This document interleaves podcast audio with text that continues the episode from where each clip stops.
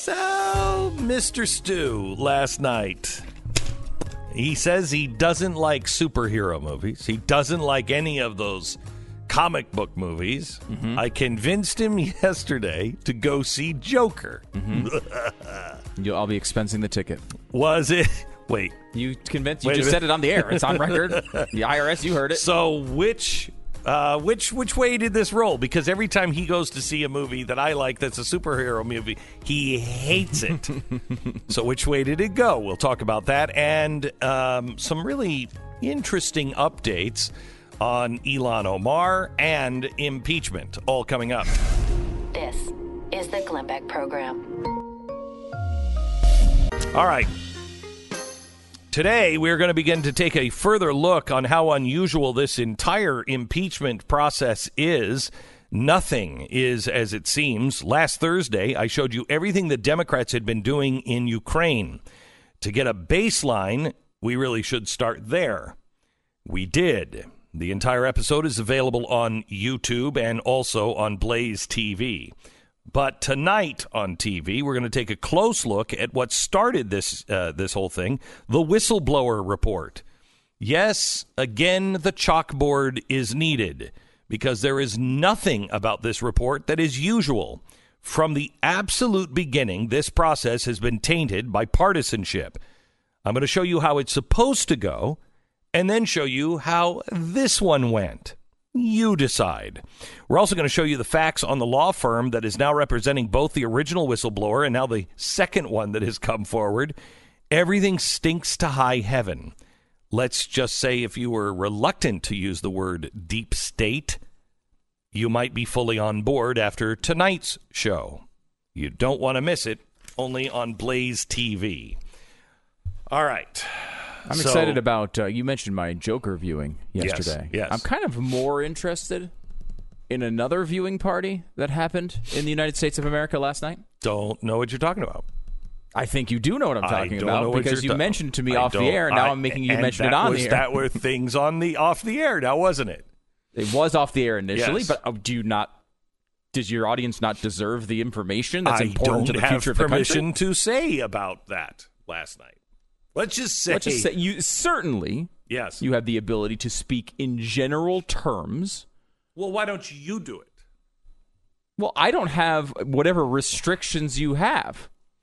Let's just say that I I I got an email uh, last night from uh, some uh, people on Capitol Hill, and they were burning the midnight oil, and uh, they were uh, they were all sitting together, and um, and they were watching the special last night together because uh People on Capitol Hill. huh So just like maybe some Blaze subscribers came up to Capitol Hill and had their phones out Could and were be. watching it. could be Mm-hmm. could be people that uh, can do something about it as well but I, I can't say i don't know but uh, Well, you do know.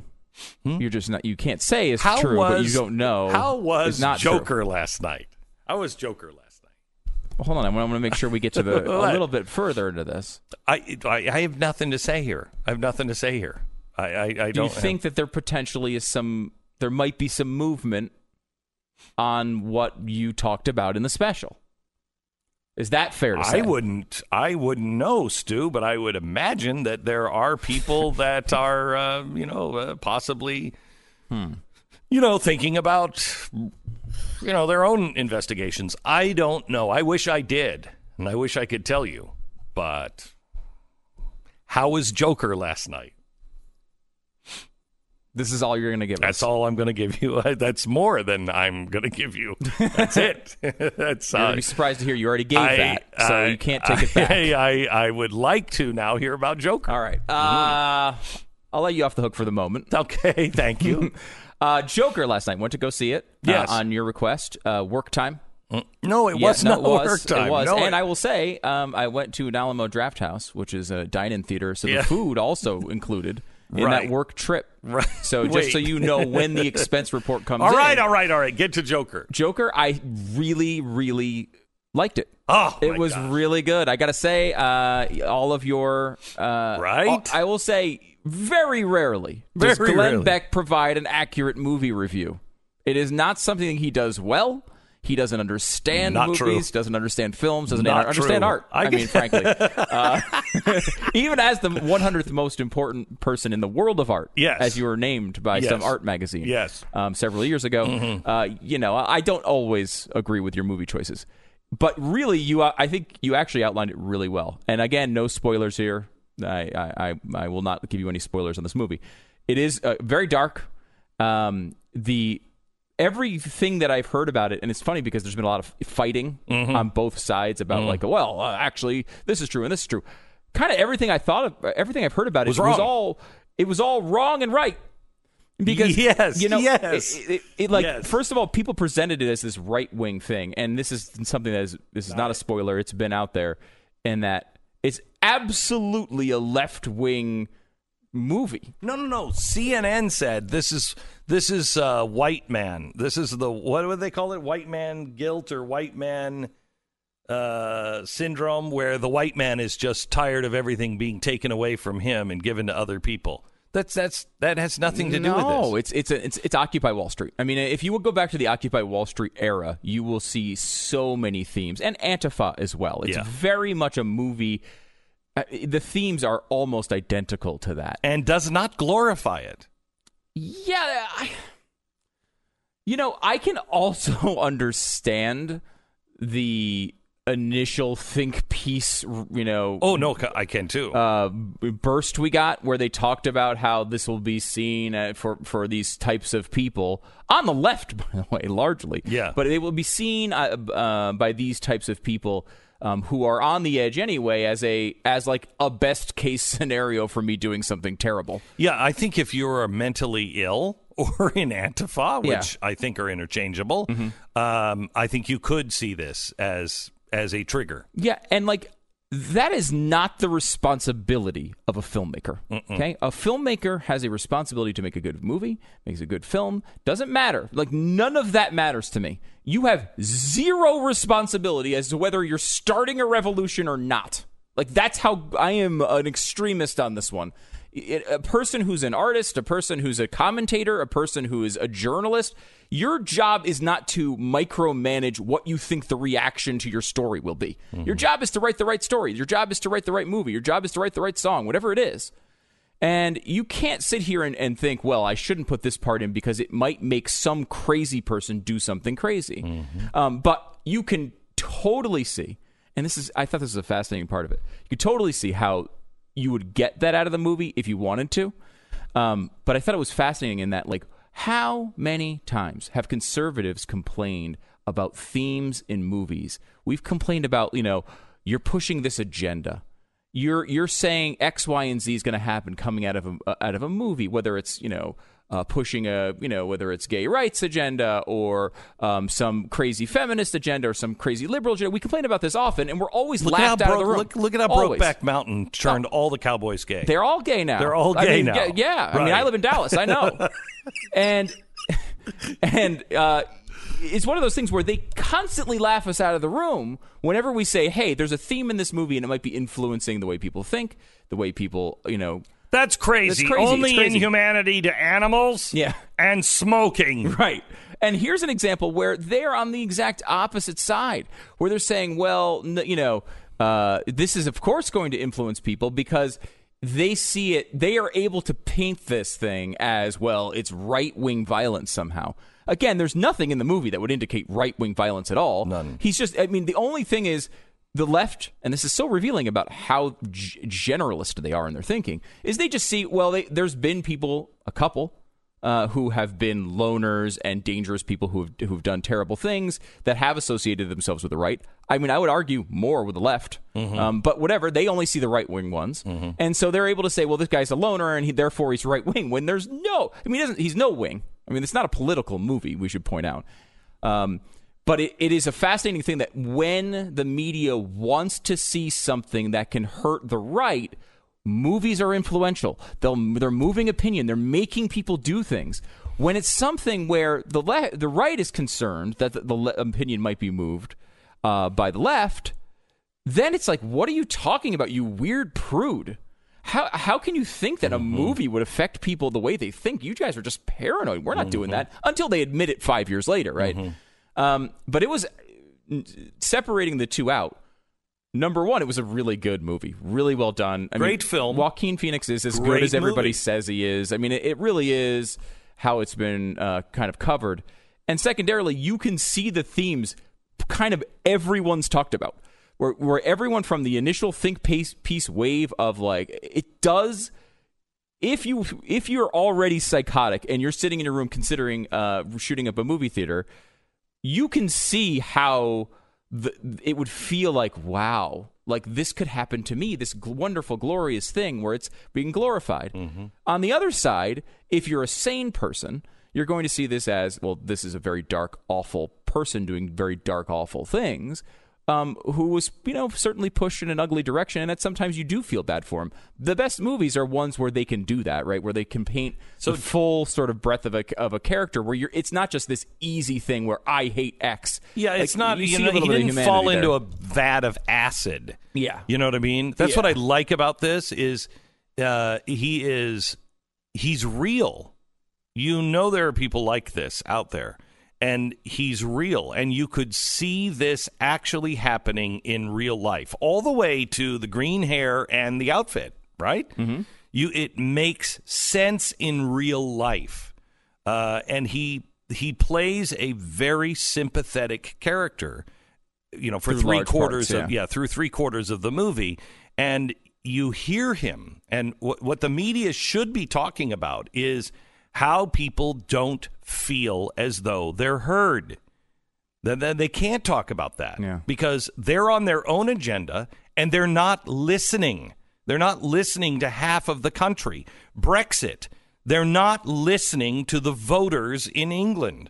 And so that's the real problem because he wouldn't have been that way if he if people would have listened to him and treated him with some some basic dignity and respect. And we've seen that before. It doesn't always work. I mean, a lot of some people there are mental issues. That Oh, and he's deeply mentally disturbed. Yeah, you know, uh, it's it's an interesting thing that when you talk about mass shooters, one of the things they they talk about specifically, and it's one of the reasons why I don't ever say their names. I you know, Right. is because these guys go through their whole lives th- with the main complaint of their life being nobody listens to me.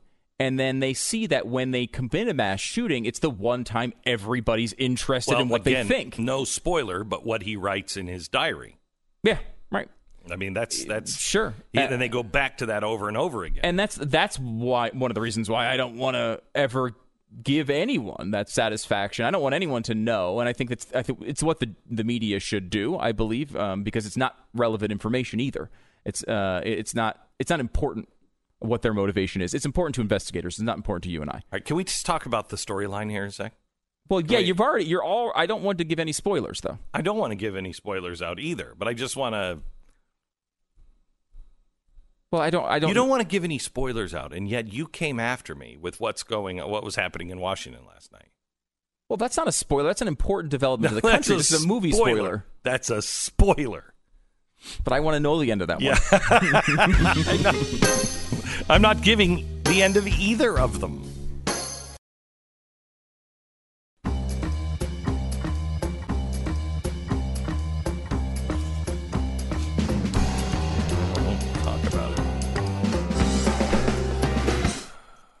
While many reviewers have focused on Arthur Fleck, otherwise known as the Joker, as an incel hero, his status as a sexless loner who turns to violence, the true nature of the movie's appeal is actually broader. It's an insidious validation of the white male resentment that helped bring Donald Trump to power. You've got to be kidding me. This is CNN. That's an that's an uh, that is a review written by someone who did not see the movie. Like that's what that's how that reads. I don't know how you can watch that movie and think that after watching it. Well, it goes on. Joker at its core is the story of the forgotten man. And yes, that is true. I don't think it is. That's the conversation I, I had after right after. I thought it was absolutely about the forgotten Man. the. Forgotten Man. I mean, as you know, Amity Shlaes wrote in her uh, book, um, and uh, you know, was is, is sort of the the con- the concept that Trump took advantage of during the election is not about an incel. It's No, about it's a hard-working American with a family that that gets overlooked by elites, essentially. Okay, so so here is here is may I make the case on the Forgotten Man? sure. The Forgotten Man is something that came really from the Depression when when politicians promise you that they are going to fix something by stealing from the rich and giving to the poor. Where that money usually comes from is the middle. Mm-hmm. And so you're transferring the wealth of the middle to the government and then to the poor the the uber rich get away with it. I mean, the uber rich are not paying for. I mean, I'm talking about people like Kennedy's that they're not paying uh, income tax, and so the income tax is only hit on the either very new entrepreneurial rich. And I'm not talking about Silicon Valley rich. I mean, people who are making five hundred thousand dollars a year or a million dollars a year, and they just because they just their business just took off they are paying, and so are the people all the way down to sixty-five thousand. They pay that rich that transfer of wealth, and nobody's talking about them. They talk about the poor, they talk about the rich, but nobody's talking about the people in the middle. That's what this underlying theme is in this movie. The rich, the rich, they're screwing you. They're screwing all of us. You know, even all the people that are working, you know, for the government are talking about they just they don't care about us. They don't care about us. And so it is this this forgotten man that does play in to w- w- what's happening in today's world. In many ways, though, I mean, Gotham is how Elizabeth Warren sees America. Yes. She, this is the Yes. left wing Bernie Sanders, Elizabeth Warren vision of what America is really like. This Yes. terrible place where evil rich people are constantly abusing the uh, the poor people and the middle class because they don't care about them and they are completely selfish in their wonderful dinner parties while everyone else is outside suffering. That's what Elizabeth Warren thinks of us. Right. That's what Elizabeth Warren thinks of this country, which is why she thinks it has to be changed into but some it socialist is utopia. the Elizabeth Warren view of of uh, stately Wayne Manor and uh, Thomas Wayne was that his first name? The dad, Thomas Thomas Wayne. That that is the Yeah. view for at least half of the movie. It changes, but at least half of the movie kind of paints Thomas Wayne as this evil rich guy. Yeah, that whole that whole circle of people though is is who she targets with every Correct. single policy. Correct. And- of course, as we all know, you can't get enough money from those people to pay for the policy she's talking about. She has to take it from everybody. Yeah. She has to take it from the middle class. She has to take it from the working people. But that's not how she talks about it. Correct. But that's how eventually you feel because there's this middle that is like, wait a minute, I'm uh, how come I'm not getting anything here? Who's You're looking out for me? Glenn Beck.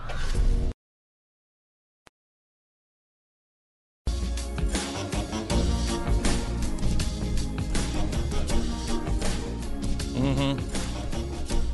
Welcome to the program, Mr. Pat Gray, the uh, the the host of Pat Gray Unleashed. I don't know how that Thank happened. We had a show named Pat Gray Unleashed, and then Pat Gray showed up. So weird. So we thought, It's well, like when people get Lou Gehrig's disease. Right. That's weird. Right. I Like, mean, what were the how odds did Lou Gehrig himself get, get that the disease? disease? You'd It's- think you'd avoid that. yeah. You know, shaking Yeah. hands with people with that disease, you'd be like, "Hey, I, I I'm not Lou Gehrig's, but I have a Lou Gehrig disease," and you're like, "I can't meet you." Right. Right. May I may I congratulate you on your bold fashion statement, by the way, today? That is the finest ascot you've worn all It's week. not an ascot. finest ascot I've seen this week. It's not an ascot. It's great. You're you're already going to say number one on Tuesday? Yeah. Mm-hmm. Well, I mean, so far this week, it's his best ascot. It's not an ascot. What is it? That's. Exactly. What It's would you- a, What uh, would you call that? It's a it's like a Scarfette? Cowboy, it's a cowboy scarf. It's a, a- a Handkerchief. it's a handkerchief. Yeah, it's a Uh-huh. cowboy scarf. See, it goes with the uh, the cowboy. There's just not enough handkerchiefs worn around people's necks anymore. Thank you for bringing that back. You're welcome. When you have a neck as fat as mine, you do anything to cover it. That's, what I was True, I do have a neck as fat as yours. Yeah. and I don't do anything to cover it. Well, maybe you should. Maybe I uh, should. Maybe you should think about that. I'm that. gonna look into handkerchiefs. By the way, we want to thank uh, News Talk 840 KXNT in Las Vegas uh, Yeah. for carrying the show. We're live in Las Vegas, and we are thrilled to be a part of uh, Talk 840. Okay, go Rebs. Nice. Yeah. There you go. That's a little local flavor there. Mm-hmm. Good job. Mm-hmm. That's what they used to say in the Civil War. I Yeah, don't well, understand the reference. UNLV there, but- rebels. Mm-hmm. Okay. All right. Okay. Good. Good. Uh, all right. So, Pat. Yes. Welcome to the program. Thank you. Have you heard that Ilhan Omar has gotten a divorce? Yes, and it's all the fault of the media. Right. It just, I mean, just Right? sleeping with some other man's husband while she was married to another man. I just, I that had nothing to do with it. I'm It- thinking. thank you very much. Nothing it was her do with it. political foes. Yeah, right. The, she has been the object of speculation and innuendo from political opponents in the media, and uh, and so she is. It took a toll on uh, Ahmad and their three children and Ilhan, and Persecution. it really was. It really was pointing out that, hey, you're seem to be sleeping with another guy. Apparently, that was hard on the marriage. Huh. Yeah, When have spouses gotten so picky about things? I like don't know. That's just Well, as soon as the press started pointing things out like that, you know, pathetic. you know, they didn't do that to John F. Kennedy, No, they didn't. and his marriage lasted. They had a happy marriage. oh, blissful, I'm sure. All right. So, uh, what else is on your uh, your docket here? I, you know, I'm kind of thinking about a few things. Uh, one is the Kurd pullout, the pullout in northern uh, Syria. Syria, leaving the Kurds exposed. In fact, it, it seems that we're pulling out for the specific purpose. Yeah. Turks can come in and yeah, it's demolish not. the It's Kurds. it's it's an interesting it's an interesting comment yeah, uh, about us that every time there is a chance to let the Kurds be slaughtered, we do it. we do it. You know, we're like, does anybody want us to leave this area? Is there anybody that wants to kill the Kurds? Killing the Kurds, going once, going Syria, Turkey. All right. Anybody? Sold to the Turks. Anybody this else? time? right. Because think just- about this. You go back to uh, the mid 80s Mm-hmm. when Saddam Hussein gassed the Kurds. Yeah. And killed 8 to 15,000 people. And we did nothing. Well, I'm sorry. We took part in 17 UN resolutions and we threatened to write an 18th if Right, they we did, it again. I remember it. I remember it. Now, Pat, you do know that these are not the same Kurds. yeah, well, they're Syrian Kurds. The Syrian Kurds are uh, are Marxists, communists. Yes. Yeah. Mm-hmm. And now they've been helping us because we buy into this stupid the enemy of my enemy is my friend. And it's not only they've been helping us, they actually fought the war. Yeah. You know, Trump says, well, we gave them all kinds of money and, and equipment. Well, yeah, because they fought our war. Right. So we didn't have to get our guys killed. Right. Right. I mean, I, uh, they, like they were pretty damn good allies in this thing. They were. Uh, and, and as far as And getting so have rid the of Kurds ISIS, in a Iraq big been. part of it. Big part of it. yeah. So now Turkey is going to uh, come in and kill all the Kurds and likely many Christians as well. They're, Mm-hmm. I shouldn't say that. What, what did they say? They were going to relocate them? Isn't that what it was? They were they're going to Repopulate. They're going to Rep- repopulate the region. Yes, they're going to What does that mean? So they're going to What? get rid of the current population We're going to and then repopulate it. introduce A new, new, new population. population. group Look, of that is. I mean, it's done been done before in history. Uh, Hitler did it. Mm-hmm. Uh, Stalin, Stalin. did it in Ukraine. Mao did quite a bit of that. right. You just you get the, those people go off to like a summer camp or uh, they a go camp. A camp. It's not always. It could go all any season. You don't want Yeah, to specify right. necessarily summer, but it's a camp. right. Mm-hmm. Those people just go away and nobody asks about what happens to them. And then new population comes in and takes their shoes Because we don't want and to their don't, houses. don't pester in their personal lives. What their choices are of where they wind up going is none Right. of your business. Right. Don't ask about them. It's just Right. a happier place. It's better. It's a Whatever, better That's place. what you need to know. Maybe I- it's an eternal place, a place where they can live forever. you know, And the end of tears. Uh, yes, Yes, the you. end of tears. Let me ask you this, Pat, because I'm with you. I hate this policy. I hate this policy because we always It's. Abandon abandon, the the Kurds. yeah. We did it three times in Iraq, Right. uh, maybe four. We're doing it again here to the Syrian Kurds. Uh, what does it take? I don't know. More And than then- Kurds, we and know then- that. right. More than Kurds. if we could just get some way in there, we would be all right. Now here's would be here's the thing: we know that Turkey likes to murder people. they they don't mind a good genocide from time to time. Now, why are you saying that? I mean, that's Only a because wild they've statement. Only because they've done it. Um, so they're going to go in and they're going to move the Christians and the Kurds. Translation: genocide. Unless they're sending in moving vans, who knows? Maybe they show up with Turkish U-Hauls, and they move the Turks to a nicer place. You know Is what? that possible? You know what? The Germans did take all of those children in ambulances Right? to a better place. To a better place. to a better place. right. it's it- Right. to me, it's shameful. And you know, President Trump said he spoke to everybody. Did anybody ever say, "Yeah, we should withdraw right now"? Uh, well, that's the thing. I can't imagine it. I kind of feel like this a policy like this comes down the same way Donald Trump references putting alligators in moats, which is I've I ran on this. I've asked for it a million times. Every time I ask for it, you guys say I can't do it. I, now you've been saying that for so long. screw it, just do it. Yeah. And I think that's how these things come down. Now remember, Like I said, But that fits into what George Bush told me. Remember George Bush in the Oval Office? He mm-hmm. said, "Look, the next guy and the guy after that, they're all going to see that they have no real options because they're going to get the same advice that I'm getting." Yeah, the same information. Yeah, too, same information. that advice on. Right. So he's one of these guys who says, "Screw it, let's just do it." You know, and, and I think he does that again. You don't issue military orders on Twitter. That's not how it occurs. Which is why last time he tweeted about this, nothing happen. happened. Right? Mattis left, but they didn't do the actual pullout that he said So- he was going to do. So until they until they actually do this, do, should we even react to it? I mean, last time they, they, they said this, they said they were going to do this. They didn't even do it. Yeah. You know, I think there's a lot. There's a lot of there. There could be a part of this that's Trump saying, "Look, I'm sick of waiting. I've been saying I want this done. I've got a year before I'm up for reelection. I promise to get this done. If for some reason he does lose, who knows what the next person does? I want this over with before I leave. Uh, if I if I happen to lose, um, and here's the situation: get it done, or I'm going to pull them all out. And this is his way of motivating people to figure out some other way of doing it.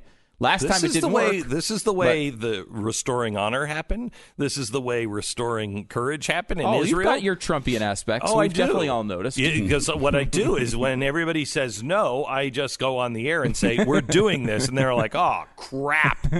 Let's work out a way. Then Yeah. they have to find a way, and I, mm-hmm. I do think that is It's just really part bad, of this. bad timing. No, it is, but Because I but want wait, the can we have another conversation? home as well. Right? Can we have another conversation? Another conversation. Mm-hmm. You're the president of the United States, and um, you truly believe that because I think you do, and I do. I don't know about Stu. He's still a little bit of a neo a neocon, but uh, I don't ever been accused of that one.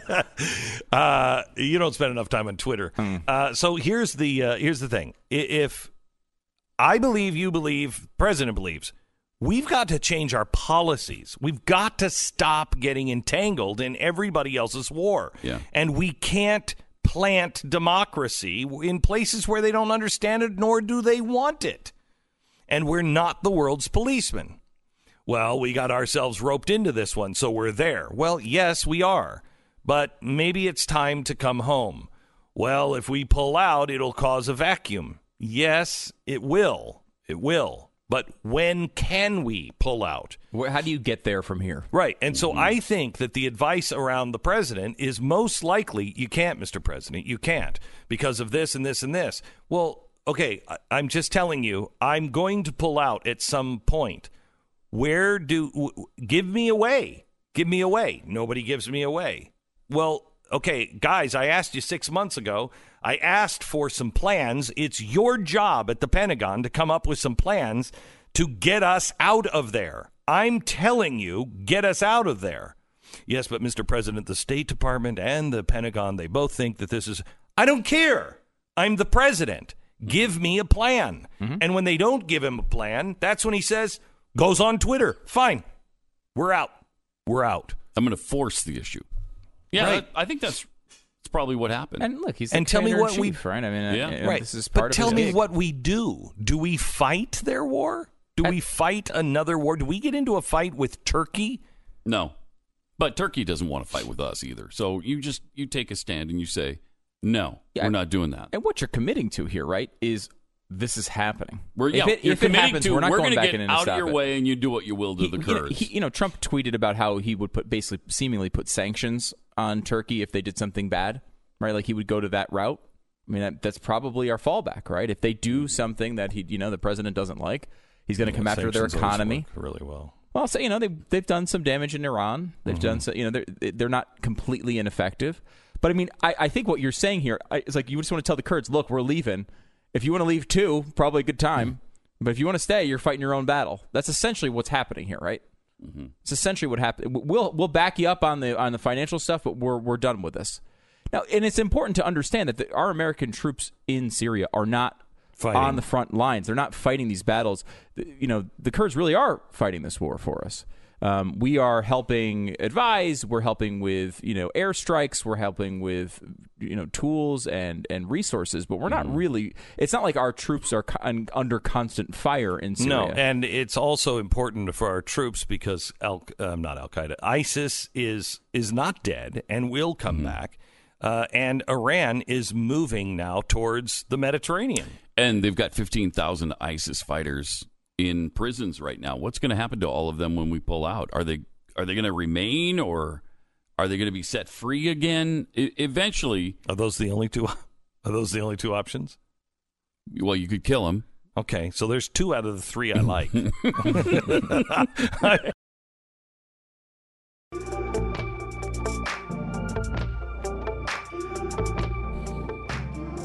Chris in Idaho, welcome to the Glenn Beck program. How are you doing, gen- gentlemen? Good, how are you? Uh, pretty good. Hey, I was been listening to you uh, talking about Trump and his statement pulling out of Syria this morning, and as as much as I hate to admit it, and I understand the the the, the pain and suffering that's going to come from it, I've got to agree on on this one with him. Um, there there's no there is no exit strategy out of that area. There is no winning solution, and there never has been, and never will be. We're not the first ones over there that have tried to solve these problems. The, it's it's an ideal an ideological problem that's been going on for generations and in generations, and they will continue to war. They will continue to fight against each other, and they will continue against any civilization or ideology that doesn't coincide with theirs and that's just the way of the world that is it's written in history Yeah. and I don't know I don't know that we stay there and keep spending our our money and and our blood and sending loved ones in there for a conflict that can never be won. Chris, I, I I think this is one of the more difficult positions uh, and decisions that we have had to make. If you are a, a thoughtful person when it comes to war and what we're doing over there, here are people. The Christians are going to be killed. Uh, I think what we we should concentrate on is getting those Christians out of there if we can, uh, and making sure that they're not. It's just not a mass genocide. Um, if there is a mass genocide, it it will be on um, this country's head in a way because they're telling us they're going to do that. And people usually follow through on those kinds of promises. Thank you so much for your phone call. You're listening to Glenn